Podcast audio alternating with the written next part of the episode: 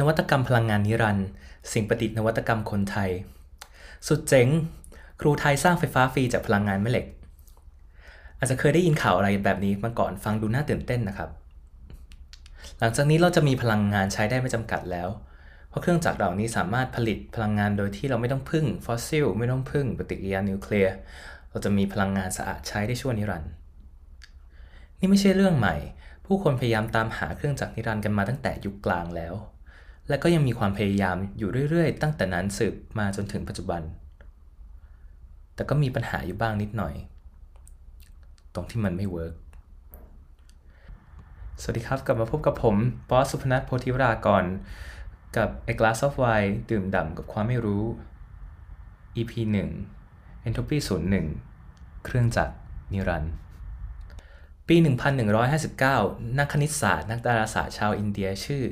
บาสคาร่าที่ 2 หรือเรียกแบบไทยๆว่าคุณภาสกรที่ 2 เพราะว่าชื่อบาลีสันสกฤตเนาะได้ออกแบบเครื่องจักรนิรันด์เครื่องแรก ๆ ที่ค้นพบว่ามีการจดบันทึกเอาไว้นะครับ เครื่องจักรนิรันด์ของคุณภาสกรที่ 2 เนี่ย เป็นกรงล้อที่ประกอบไปด้วยท่อโค้งต่อจากจุดกึ่งกลางกรงล้อ จุดกึ่งกลาง มีท่อโค้งออกไป ท่อนั้นมีรูใส่ประหลอดเข้าไปนะครับประหลอดที่เป็นของเหลวเนาะเมื่อกรงล้อหมุน ประหลอดก็จะไหลไปกองอยู่ที่ด้านหนึ่งมากกว่าทำให้กรงล้อเนี่ยไม่สมดุลท่อมันโค้งถูกไหมฮะมันจะมีด้านหนึ่งที่ประหลอดเนี่ยไหลไปกองเยอะกว่านะครับกรงล้อจะไม่สมดุลและทำให้เกิดแรงบิดที่ทำให้กรงล้อหมุน ต่อไปเรื่อยๆ ไม่มีวันหยุด เหมือนจะเป็นไอเดียที่ดี แต่สุดท้ายเนี่ยมันก็ค่อยๆเหวี่ยง ไปเหวี่ยงมาเหมือนกับชิงช้า แล้วก็หยุดลง หลายศตวรรษต่อมา มนุษยชาติพยายามสร้างเครื่องจักรนิรันดร์ขึ้นมาหลายรูปแบบนะไม่ว่าจะด้วยการลักน้ำที่ลักน้ำจากปลายกลวยกลับขึ้นมาใส่ปากกลวย แม่เหล็กที่ดูดลูกเหล็กขึ้นมาจากทางลาด แล้วก็พอขึ้นมาถึงข้างบนมีรูให้ไหล ลงไปบนรางโค้งข้างล่าง เพื่อกลับไปสู่จุดเริ่มต้นตรงทางลาดอีกครั้งหนึ่งจนถึงยุคใหม่ ๆ ที่มีการใช้พลังงานไฟฟ้าแสงแม่เหล็กความร้อนและอื่นๆอีกมากมายนะครับ จนปัจจุบันความพยายามใด ๆ ก็ตามเนี่ยที่พยายามจะสร้างเครื่องจักรนิรันดร์ขึ้นมานั้น สามารถจำแนกได้คร่าวๆ เป็น 3 ประเภทคือ 1. ประเภทที่แหกกฎข้อแรกของ thermodynamics 2. ประเภทที่แหกกฎข้อที่ 2 ของ thermodynamics 3. ประเภทที่ไม่ได้แหกกฎข้อที่ 3 ของ thermodynamics นะครับ แต่ว่าเป็นประเภทที่ปราศจากแรงต้านทาน มาพูดถึงประเภทที่ 3 ก่อนละกัน เพราะมันไม่เข้าพวกที่สุดนะฮะ และอาจจะเป็นความพยายามที่น่าจะมีประโยชน์ที่สุดแล้ว เครื่องจักรนิรันดร์ประเภทที่ 3 เนี่ย ถ้าเราลบแรงต้านทานออกได้ทั้งหมด เราก็จะทำให้เกิดการเคลื่อนที่ที่มันเคลื่อนที่ได้ไปเรื่อยๆถูกไหมฮะด้วยแรงเฉื่อย เนื่องจากความเร็วของวัตถุเนี่ยมันจะไม่เปลี่ยนแปลง ถ้าไม่มีแรงไม่มีแรงอะไรมากระทำกับมันเลยนะครับ แม้โลกแห่งความเป็นจริง เราจะลบแรงต้านทานออกไม่ได้ทั้งหมด แต่ความพยายามลดแรงต้านทานเนี่ยก็เอามาใช้ประโยชน์จริงได้อย่างเช่น เอามาสร้างเครื่องปั่นไฟสำรองนะครับ เวลาที่มีไฟฟ้าใช้แล้วก็ปล่อย ให้มันเกิดการหมุนด้วยความเร็วสูงนะเลี้ยงมันไว้ด้วยพลังงานไฟฟ้า บนแรงเสียดทานที่ต่ำนะเราก็สามารถจัดเก็บการเคลื่อนไหวเหล่านั้นเอาไว้ได้ เมื่อไฟฟ้าดับเนี่ยเราก็เอาการเคลื่อนไหวที่เก็บไว้เนี่ยมาใช้ปั่นไฟสำรองได้เป็นต้นนะเปลี่ยนแปลงพลังงานจากพลังงานกล มาเป็นพลังงานไฟฟ้า แต่ถ้าเราสร้างเครื่องจักรที่ไม่มีแรงต้านทานขึ้นมาได้จริงนะฮะไม่มีแรงต้านทานเลยนะครับ ก็ยังมีปัญหาอยู่ดี ถ้าสมมุติว่าเราจะเอามันมาใช้พลังงานตลอดไป เพราะว่าเมื่อเราเอาพลังงานมันมาใช้เนี่ยพลังงานที่อยู่ในรูปของการเคลื่อนไหวนะครับ มันก็จะถูกแปลงมาเป็นพลังงานรูปแบบอื่นอยู่ดี การเคลื่อนไหวที่เคยมี มันก็จะค่อยๆหายไปตามกฎข้อที่ 1 ของ thermodynamics ซึ่งเดี๋ยวเรามาว่ากันนะครับ ในช่วงศตวรรษที่ 17 นักวิทยาศาสตร์เริ่มตั้งขอเริ่มตั้งข้อสันนิษฐานว่า จริงๆ แล้วความร้อนเนี่ยน่าจะเป็นพลังงานรูปแบบหนึ่งที่ทำให้เกิดการเคลื่อนไหวของอนุภาคเล็กๆ ในสสารนะฮะมีการศึกษาและทดลองจนเป็นรากฐานให้มนุษยชาติสามารถสร้าง เครื่องจักรไอน้ำอะไรอย่างนี้ขึ้นมาได้นะครับ แล้วก็ทำให้เกิดยุคปฏิวัติอุตสาหกรรมต่างๆ ตามมา การศึกษาวิจัยดังกล่าวเนี่ยเป็นการศึกษาเกี่ยวกับความสัมพันธ์ของความร้อนและพลังงานในรูปแบบต่างๆ ซึ่งมีชื่อเรียกว่า อุณหภูมิศาสตร์ หรือว่าเทอร์โมไดนามิกส์นั่นเอง อย่างที่กล่าวไปแล้วว่าเครื่องจักรนิรันดร์สองประเภทแรกนั้นคือ ประเภทที่แหกกฎข้อที่ 1 และแหกกฎข้อที่ 2 ของเทอร์โมไดนามิกส์นะครับ กฎเหล่านี้เนี่ยมันคืออะไรกันบ้างลองมาดูกัน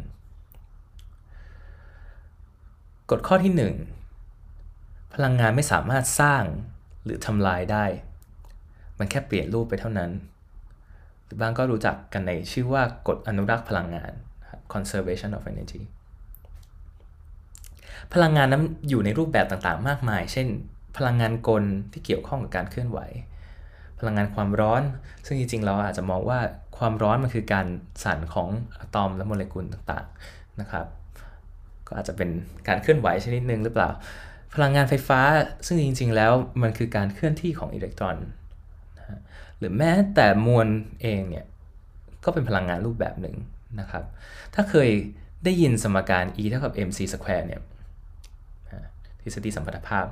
นะครับ มันแปลว่าอะไร มันแปลว่า E คือ energy พลังงาน เท่ากับมวลคูณความเร็วแสงยกกำลังสองนะฮะก็จะเห็นได้ว่าจริง ๆ แล้วเนี่ยมวลกับพลังงานนะฮะมันเป็น manifestation ของสิ่งเดียวกัน ที่ปรากฏตัวออกมาในคนละรูปแบบกันนะครับ